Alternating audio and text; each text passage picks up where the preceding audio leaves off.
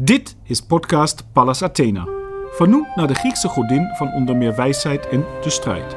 Een nieuwe podcastserie van het War Studies Research Center van de Nederlandse Defensie Academie. Wij zijn Trineke Pal, universitair docent Europese Veiligheid. En Jörg Nol, universitair hoofddocent Internationale Conflictstudies. We nemen deze podcast op in het prachtige kasteel van Breda. En met deze podcast willen we het onderzoek van onze collega's in het zonnetje zetten. Vaak zwoegen ze, net als wij, jaren aan een onderzoek dat relevant is voor Defensie in Nederland. En het zou ontzettend jammer zijn als deze bevindingen in de la verdwijnen. We willen met onze podcast collega's binnen de organisatie, in het Haagse en een geïnteresseerd publiek aanspreken. Soms gaat het om theorie, vaak om leuke voorbeelden. En daar waar het te wetenschappelijk wordt, nemen we u aan de hand mee. We wensen u veel plezier met onze nieuwe podcast. Vandaag hebben we een bijzondere gast. Jörg, vertel ons meer. Vandaag is bij ons aangeschoven emeritus hoogleraar Georg Frerks, tot enkele weken geleden nog verbonden aan de Nederlandse Defensie Academie. Samen met ons kijkt hij terug op een zeer rijk en productief werkbaar leven. Ja, Georg promoveerde in 1991 aan de Universiteit van Wageningen als ontwikkelingssocioloog en eindigde uiteindelijk als hoogleraar internationale veiligheidsstudies aan de Nederlandse Defensie Academie en als hoogleraar conflictpreventie en conflictmanagement aan de Universiteit van Utrecht. Nou, dat is best een bijzondere carrièrepad, een zeer indrukwekkend cv, dus professor, dokter en ingenieur. We kunnen onmogelijk alles de revue laten passeren. Maar kun je ons een beetje meenemen in je carrière? En er is een paar bijzondere momenten, functies uitlichten. Ja, dank je, Trineke. Ik heb eigenlijk twee brede terreinen bewandeld. De ontwikkelingssociologie, waar ik in begonnen ben. En het beleid van buitenlandse zaken en de wetenschap. Dat zijn eigenlijk de drie hoofdankers die je zou herkennen. Ik ben inderdaad begonnen als ontwikkelingssocioloog, gemotiveerd. We zouden misschien zeggen een grijze wollen type, een grijze wollen sokken type. Ja, precies, zeker. Bij de Defensieacademie. Ik ben zo oud. En ik was toen ook erg gemotiveerd natuurlijk om aan de ontwikkelingsproblematiek in de wereld een bijdrage te leveren. Ik heb dat voornamelijk gedaan via onderzoek en wetenschap. Maar ook wel wat je tegenwoordig noemt action research. Dus onderzoek wat eigenlijk gelijk bruikbaar moest zijn voor de ontwikkelingsproblematiek in derde landen. Ja, dus de toegepaste kant van onderzoek, dat heeft er vanaf het begin helemaal ingezeten. Bij jouw eerste onderzoek, als ontwikkelingssocioloog, waar is dat begonnen? Nou, het allereerste kleine onderzoekje was op een praktijkstage die ik liep bij het Internationale Aardappel Onderzoekscentrum in Peru. Sorry.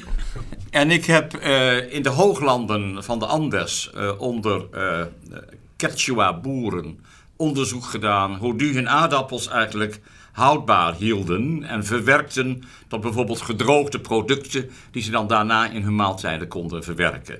En het onderzoeksthema was daar eigenlijk de technologie die je na de oogst gebruikt om je producten houdbaar te maken. En dat instituut wilde gewoon eigenlijk weten, maar dat wisten ze niet, hoe die boeren dat zelf deden. Voordat ze zelf met allerlei plannetjes kwamen. Modieus zouden we dat noemen de everyday practice van de gewone mensen.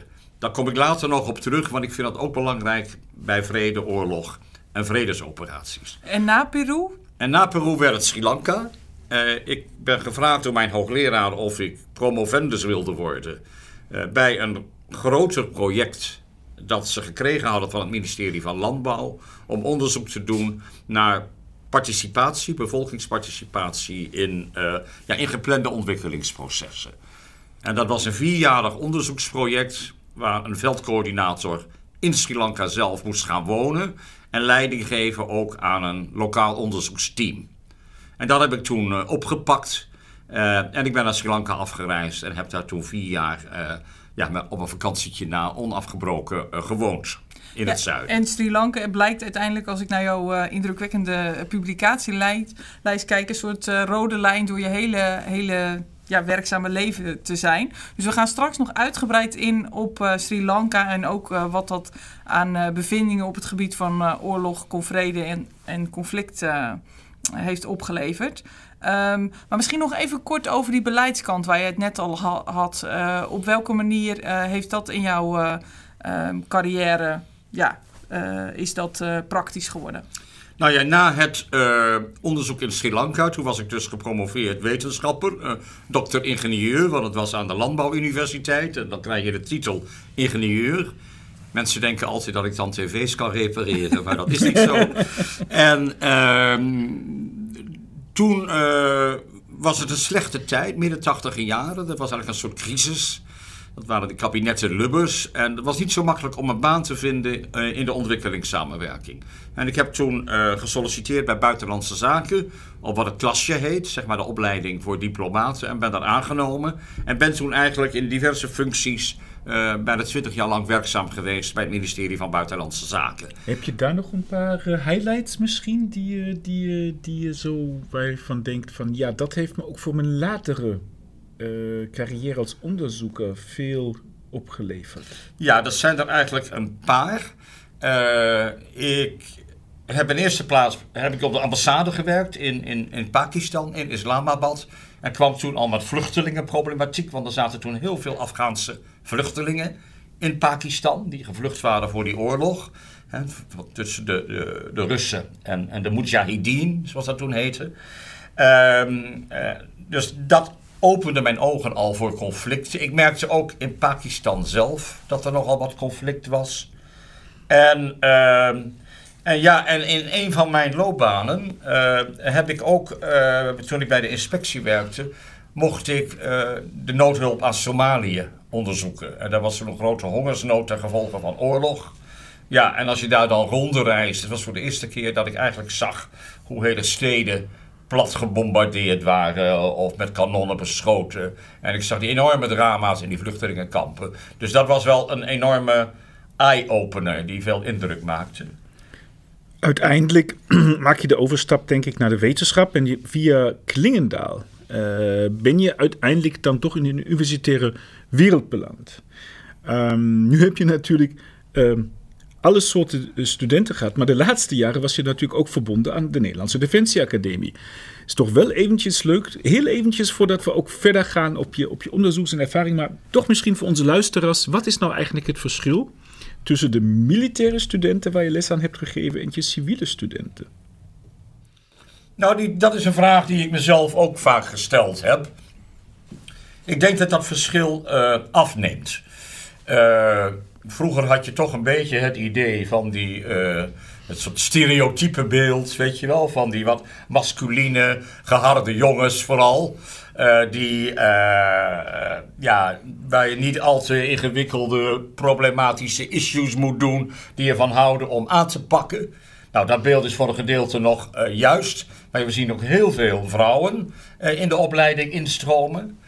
Een tweede punt is dat ik vind dat de opleidingen bij de militairen steeds meer ook een wetenschappelijk karakter krijgen. En het verschil dus tussen een bachelor bijvoorbeeld aan de Universiteit van Utrecht en in Breda vind ik steeds kleiner worden. En zeker als ik ook naar de masterprogramma's kijk. Ik heb zelf bijvoorbeeld in de Master Military and Strategic Studies lesgegeven. Dan zijn die verschillen behoorlijk klein. Er zit vaak toch nog wel natuurlijk een heel specifiek militaire kant aan wat we onderwijzen aan de militaire academie. En je probeert op missies en dergelijke in te gaan, internationale missies. Dat is gewoon het vak. Maar de manier waarop wij dat doen, aandacht hebben voor meerdere stromingen in de wetenschap, ook de wetenschapstheoretische vragen. Wat voor soort kennis is dat nou? Dat komt toch in toenemende mate aan de orde. Dus ik zie die verschillen verkleinen en ik juich het ook erg toe dat onze officieren een degelijke wetenschappelijke achtergrond meekrijgen. Een van onze, ik denk ook bijzonderheden die wij natuurlijk hebben op de Nederlandse Defensie Academie, is dat we met onze studenten reizen naar conflictgebieden. Een van de reizen heb jij toen ook meegemaakt naar Noord-Ierland. Op het moment dat wij dus hier die podcast aan het opnemen zijn, ook weer een hot issue na de Brexit en de harde grens, zien we toch dat daar weer een en ander uit de hand loopt.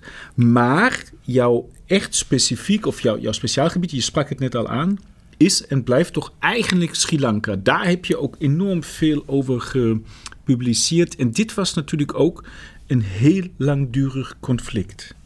Ja, dit was een conflict van bijna 30 jaar.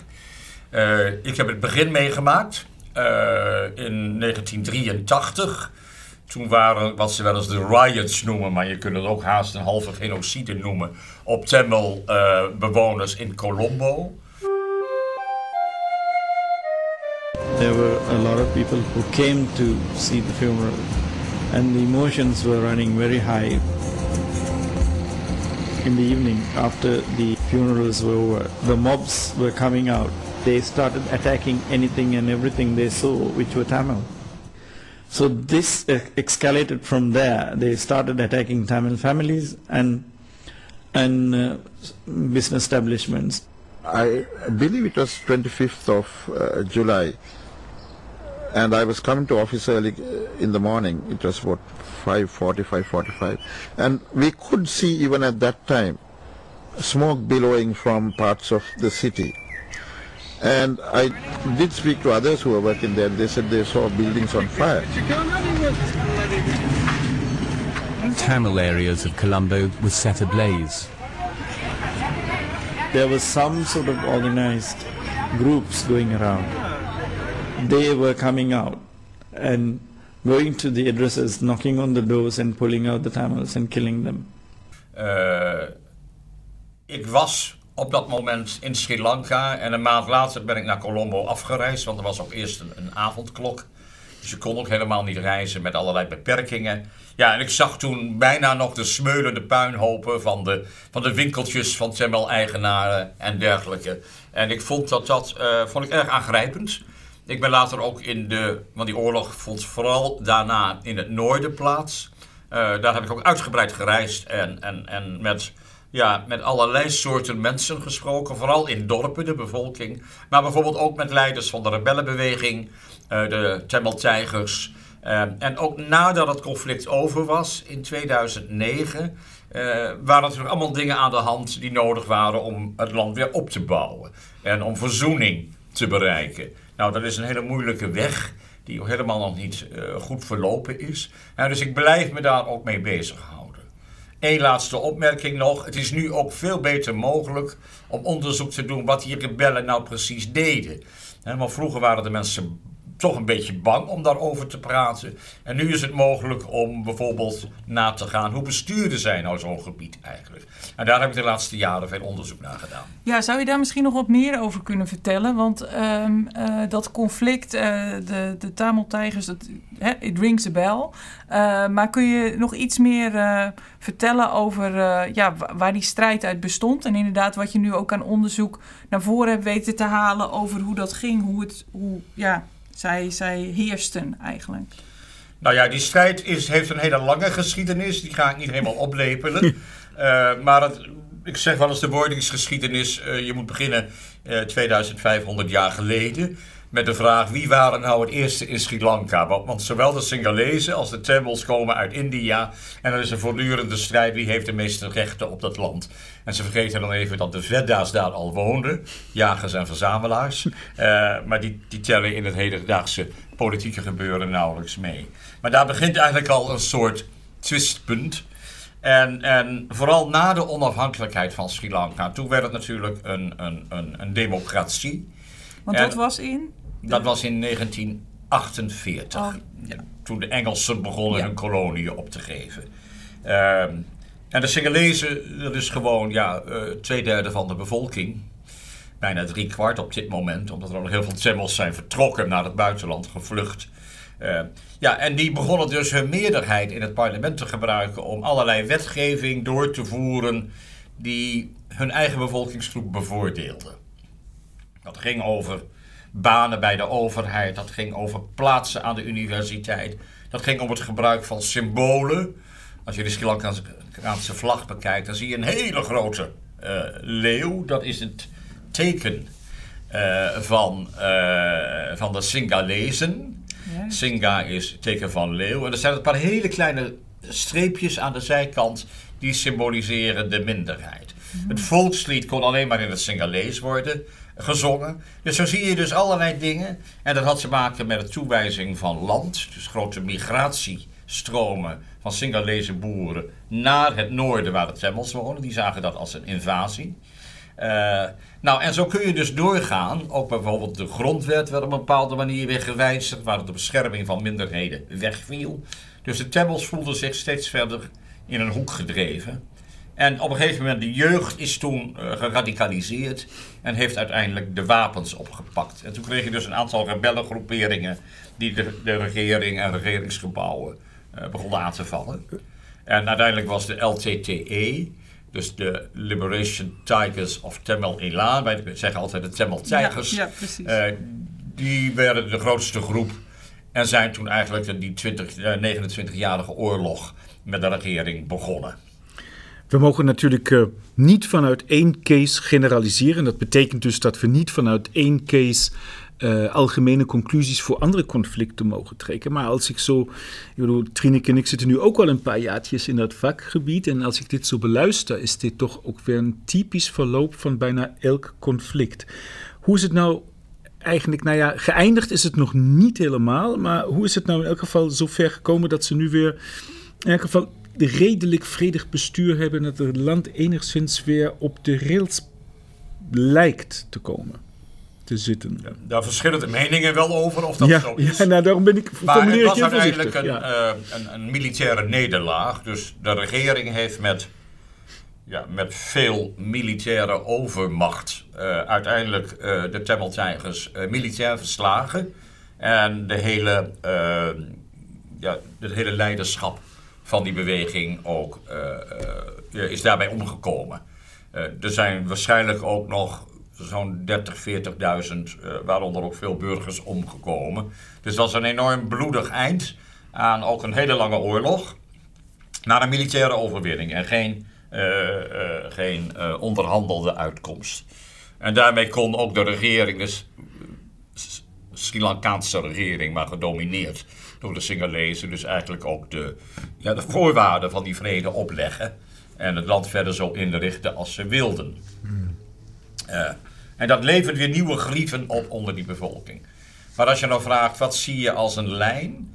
Dan zie ik als een lijn dus een regering die niet aan de wensen van allerlei minderheden tegemoet wenste te komen of kon komen. En dat leidt tot verzet.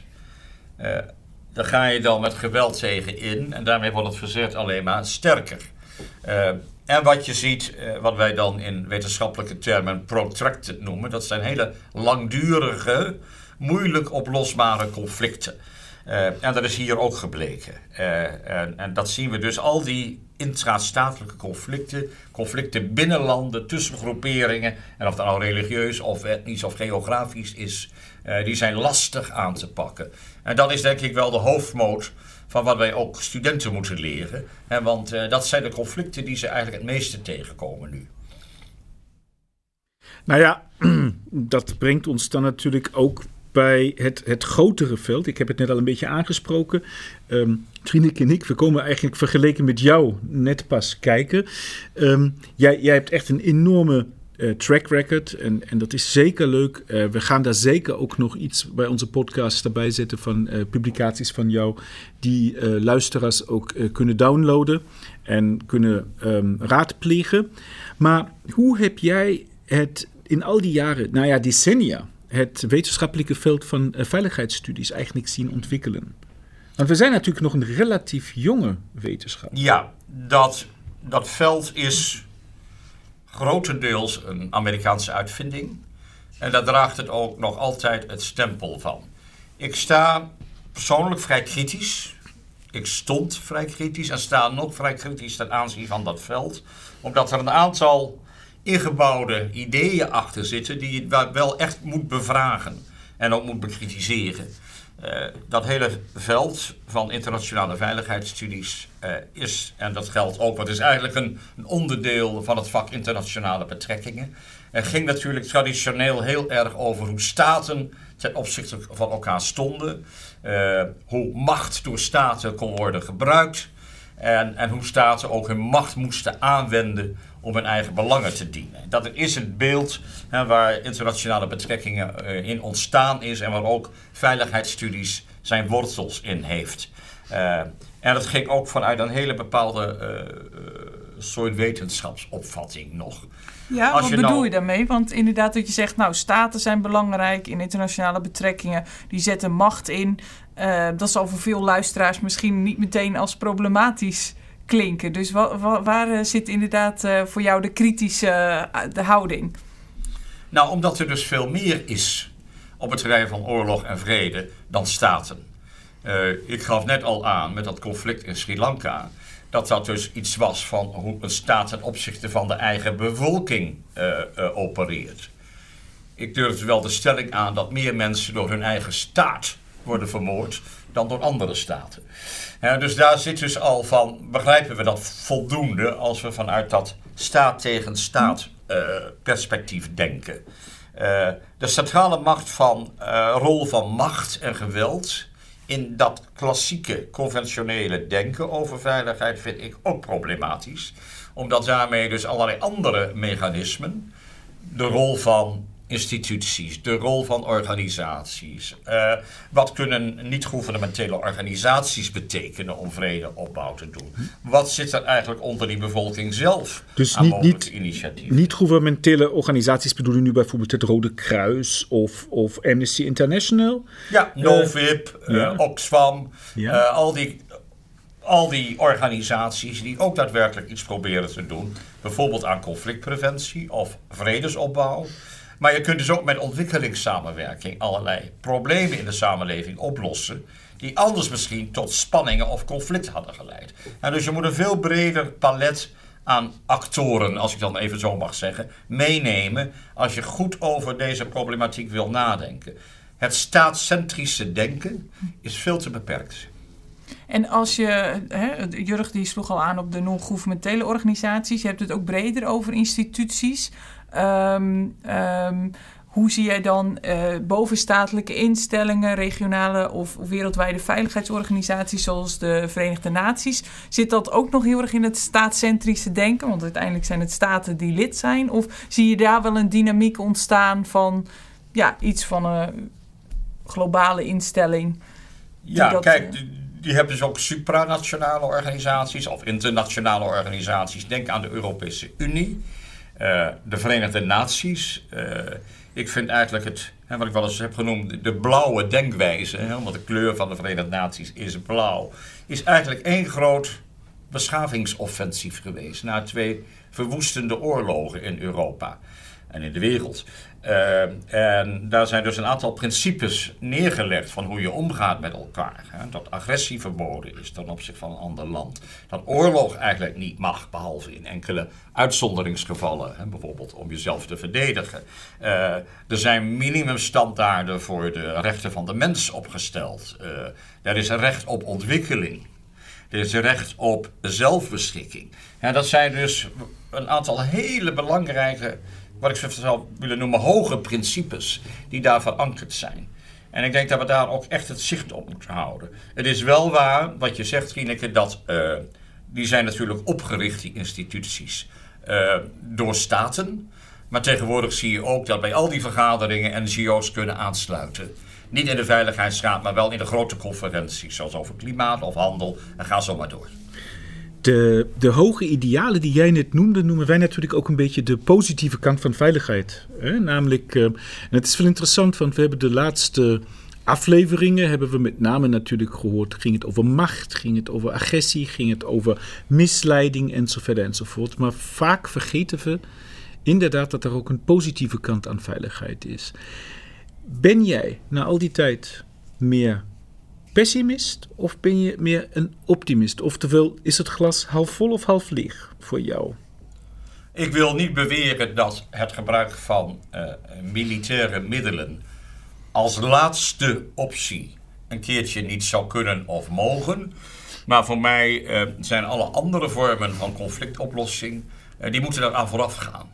En dus die instituties, en dat zijn ook waarden die hier een rol spelen, en normen, van hoe doe je dat dan, die zijn heel belangrijk. Dus ik vind een goede balans, ook in de opleiding.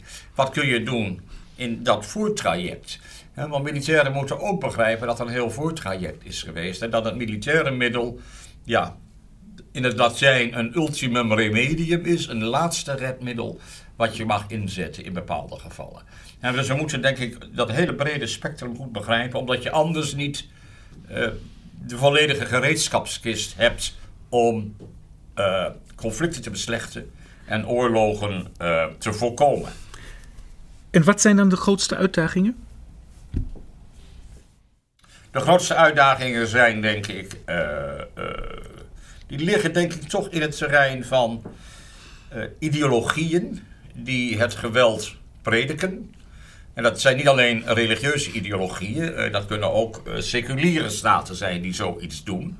Hè, die denken dat ze met macht en manipulatie, en dat zijn vaak een aantal staten, en we kunnen nog wel ingaan welke staten dat zijn, en we kennen er wel een paar op dit moment in Oost-Europa, maar die menen die middelen te moeten inzetten. En daar is altijd, denk ik, de correctie op nodig van instellingen als de Verenigde Naties en dergelijke. Dus dat zijn uitdagingen, die ideologieën. Ik denk ook dat dat van belang is dat de militairen in hun opleidingen voldoende rekenschap geven waarvoor zij dan precies dat middel kunnen en moeten inzetten. En ik heb ook ergens ooit bedacht, hou die idealen ook hoog. En probeer je niet te verleiden dat het allemaal leuk spelen is. En met wat ik als de ijzerwinkel noem, met alle toys for the boys, zoals iemand dat wel eens noemde. Maar dat we dus dat ook het militaire instrument bepaalde doeleinden dient en moet dienen. En dat zijn eigenlijk vrij hoge idealen. En dat vergeten we wel eens. Maar ik wil die kant en ook de kant van het recht.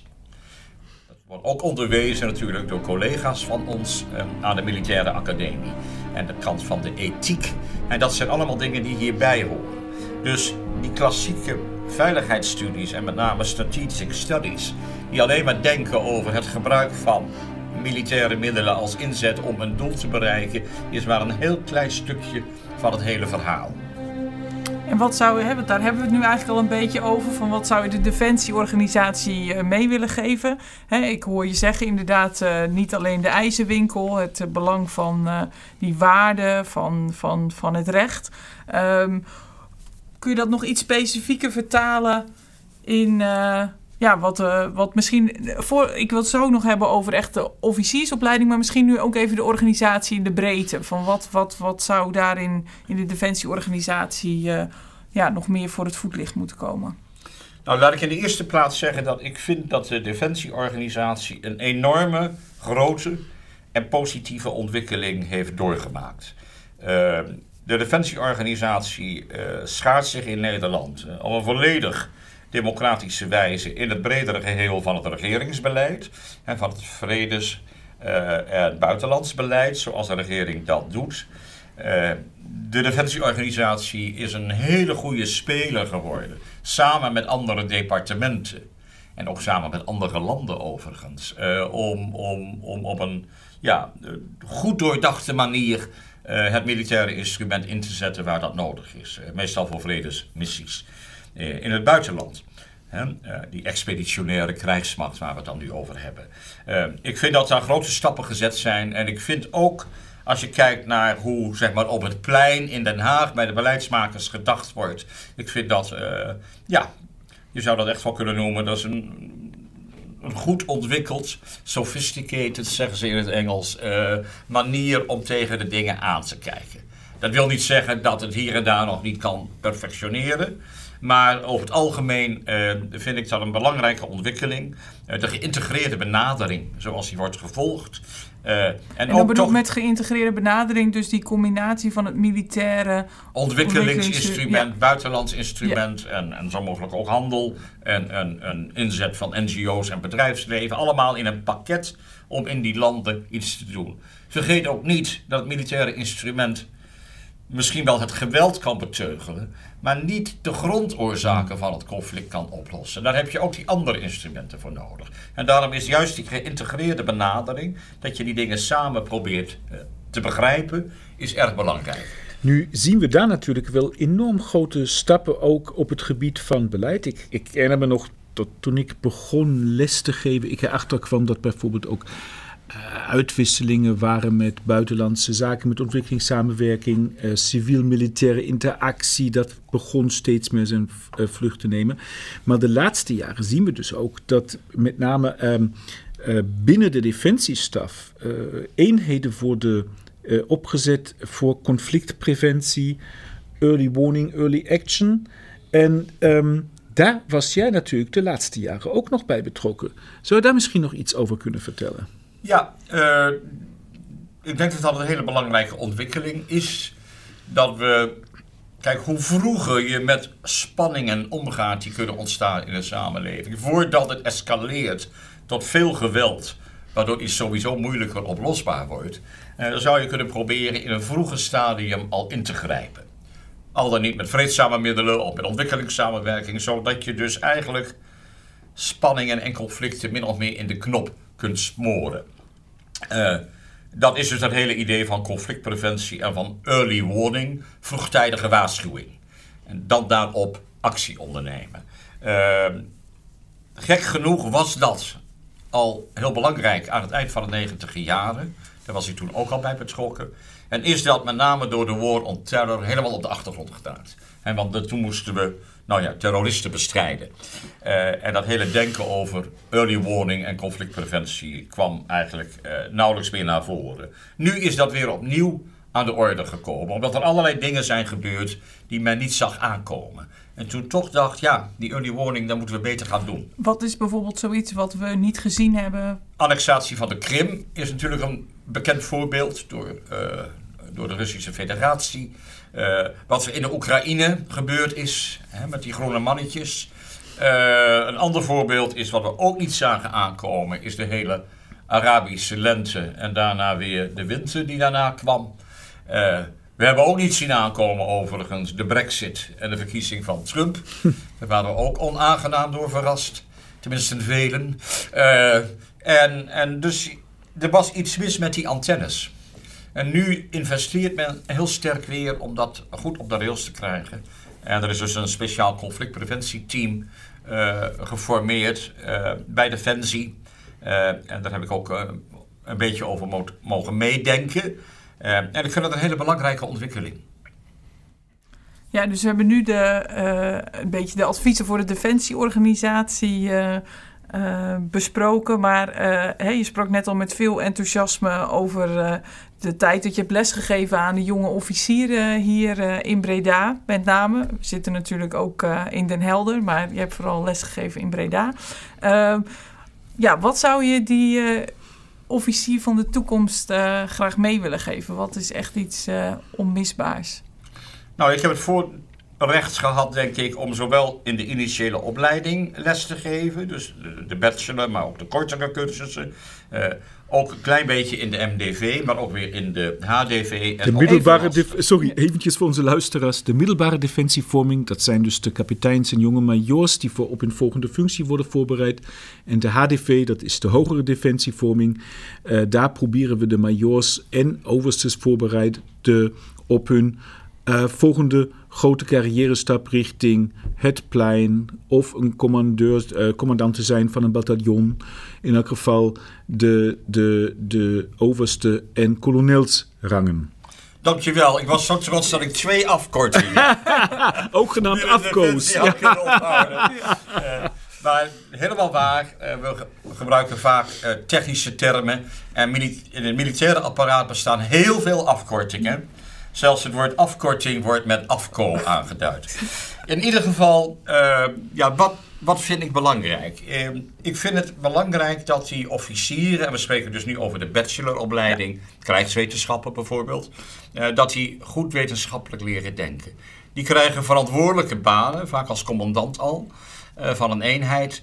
En moeten dus niet alleen begrip hebben van het pure militaire vak, maar ook wat gebeurt er in zo'n gebied waar we werken? Wat is de context?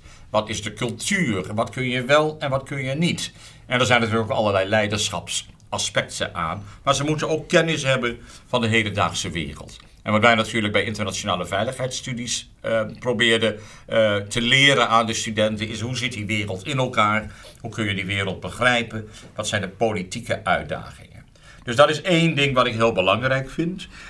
Ik denk ook dat er een zekere mate van politieke gevoeligheid moet worden aangeleerd. Wat is het beleidsterrein waarin je werkt? Wie zijn de andere spelers? Dat betekent ook een kennis eigenlijk van het institutionele veld. Wie kom je allemaal tegen in dat veld? En ook werken in andere culturen. Je kunt niet met 7 mijls lazen daar door de porseleinkast heen gaan. En dus hoe krijg je dat ook, geef je dat ook mee? En dat men internationaal opereert. Dat vergt veel van die studenten.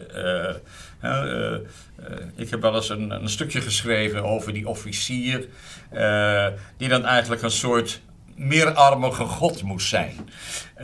Want je moet heel veel dingen kunnen. Een soort Zwitserse zakmes eigenlijk.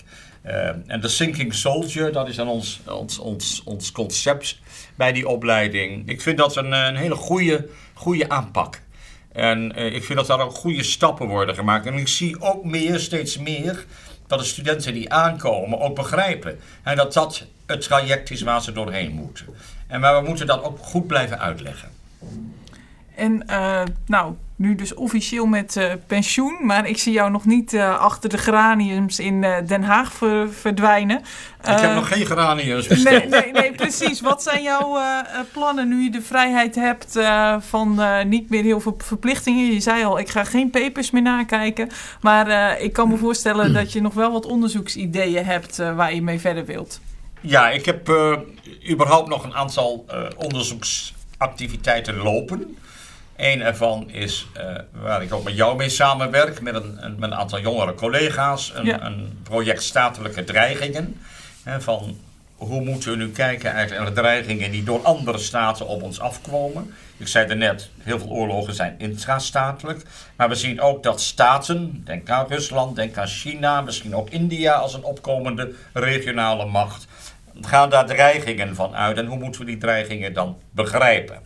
Want er is niet het klassieke geweld. Die dreigingen gaan op allerlei andere manieren. Economisch, juridisch, diefstal van technologie en noem het maar op. Dus dat is een nieuw soort denken. Heel leuk om daaraan te werken. Ik heb ook nog, vond ik ook heel erg leuk om daaraan mee te werken. We zijn bezig met een leerboek. Internationale veiligheidsstudies. Zeg maar eigenlijk voor de eerstejaars bachelorstudenten van de militaire academie, om ook in het Nederlands een toegankelijk en mooi boek te maken, wat bij de lessen kan worden gebruikt.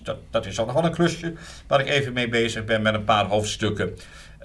En dan heb ik nog een aantal artikelen die ik graag verder wil uitwerken. En sommige daarvan zijn wat meer ingewikkeld. Bijvoorbeeld, hoe kan een rebellengroepering legitimiteit krijgen in de ogen van de bevolking als zij een bepaald stuk land of gebied, een provincie, in hun macht hebben? Hoe doen ze dat eigenlijk? En ik kijk niet alleen naar hoe ze het besturen, maar ook naar het symbolische repertoire. Hoe gaan zij om met, maken ze bepaalde songs? Hebben ze een bepaald verhaal? Geven ze een bepaalde duiding aan de geschiedenis, waardoor ze die bevolking mobiliseren en achter zich proberen te krijgen. Nou, dat vind ik heel interessant. En dat doe ik dan weer met die Tamiltijgers. Ik wou het zeggen, dat brengt je dan weer terug naar Sri Lanka, exact. Waar je eigenlijk... Ja. Mag ik zeggen dat toch een groot deel van je hart in dat land zit, ligt? Ja, omdat ik er veel geweest ben. Het is een menging van... Ik vind het fijn om er te zijn, het is plezierig, ik ken het redelijk goed. Ik spreek ook in ieder geval Singalees een beetje, een hip, dan word je stemmel. Ik kijk ook wel met een zekere mate van irritatie naar hoe die regering steeds opereert daar en hoe slecht ze van de geschiedenis leren. En ja, eigenlijk ook wel hoe weinig vooruitgang er is. Het maakt me niet blij. Maar dat wil niet zeggen dat ik het niet heel interessant vind. En ook, ik vind die bevolking ook heel aardig. Ik kan me ook niet voorstellen dat ze elkaar de koppen inhakken. Maar dat is heel vaak zo. Mm. Maar ik moet je eerlijk zeggen, ik heb ook dus in Centraal-Amerika gewerkt. Ik ben in nogal wat landen in Afrika geweest. Ik heb in Afghanistan ook hele interessante missies gedaan met veel plezier. En recentelijk ook nog in Erbil, in Noord-Irak, heb ik trainingen gegeven. Aan Koerden en aan die niet-gouvernementele organisaties die iets probeerden te doen. Hè, met politietrainingen en dergelijke. Dus het is niet dat ik puur alleen maar Sri Lanka vind. Maar ik vind wel, ik vind Azië op dit moment wel wat interessanter. Maar dan kijk ik ook naar Afghanistan en kijk ook naar het Midden-Oosten. Mm. Ik vind het jammer dat ik zo weinig in het Midden-Oosten heb kunnen reizen. Gewoon ook op dit moment gewoon gevaarlijk en lastig. Maar daar zou ik best nog wel meer van willen weten. Ja. Nou, dat klinkt nog alsof er nog voldoende gaat komen en gebeuren. En ik hoop dat we je in de toekomst nog eens uit kunnen nodigen om wat dieper door te praten op die legitimiteit van rebel governance groeperingen. Dankjewel, Georg, dat je hier met ons door jouw carrière heen wilde lopen. Graag gedaan. Ik vond het ook heel erg leuk om hardop te mogen nadenken. Naar aanleiding van jullie vragen. En ik wil tenslotte nog wel zeggen dat ik met enorm veel plezier aan de Nederlandse Defensie Academie heb gewerkt. Ik vond het een verrijking voor mezelf. En ik hoop ook wel dat ik nog een beetje betrokken blijf met het wel en wee van wat jullie dan allemaal meemaken. We weten je te vinden. Dat hopen wij dus ook, dat we jou nog terugzien. Dit was Pallas Athena, de krijgswetenschapspodcast van het War Studies Research Center van de Nederlandse Defensie Academie. Vandaag was bij ons de gast Georg Frerks. Het was een reis door het leven en werk van een bijzondere mens en collega waarmee we ons vriendschappelijk verbonden voelen. Veel dank voor het luisteren en tot de volgende keer. Bij de totstandkoming van deze podcast zijn veel mensen betrokken geweest die we graag willen bedanken. Opnames en productie: Ed Bouwman, Audiovisueel Centrum van de Nederlandse Defensie Academie. Communicatie en verspreiding: Laura Elshoff en Nicolien Duindam, Sectie Communicatie Nederlandse Defensie Academie. Het logo werd ontworpen door Rima Bruining van het Mediacentrum Defensie. Herkenningsmelodie en arrangementen: Juri den Tuinder. En we bedanken ook Andy Clark van Studiolijn 14 voor zijn waardevolle training en suggesties. Voor deze podcast hebben we gebruik gemaakt van een BBC-documentaire over Sri Lanka's genocide of Tamils in 1983.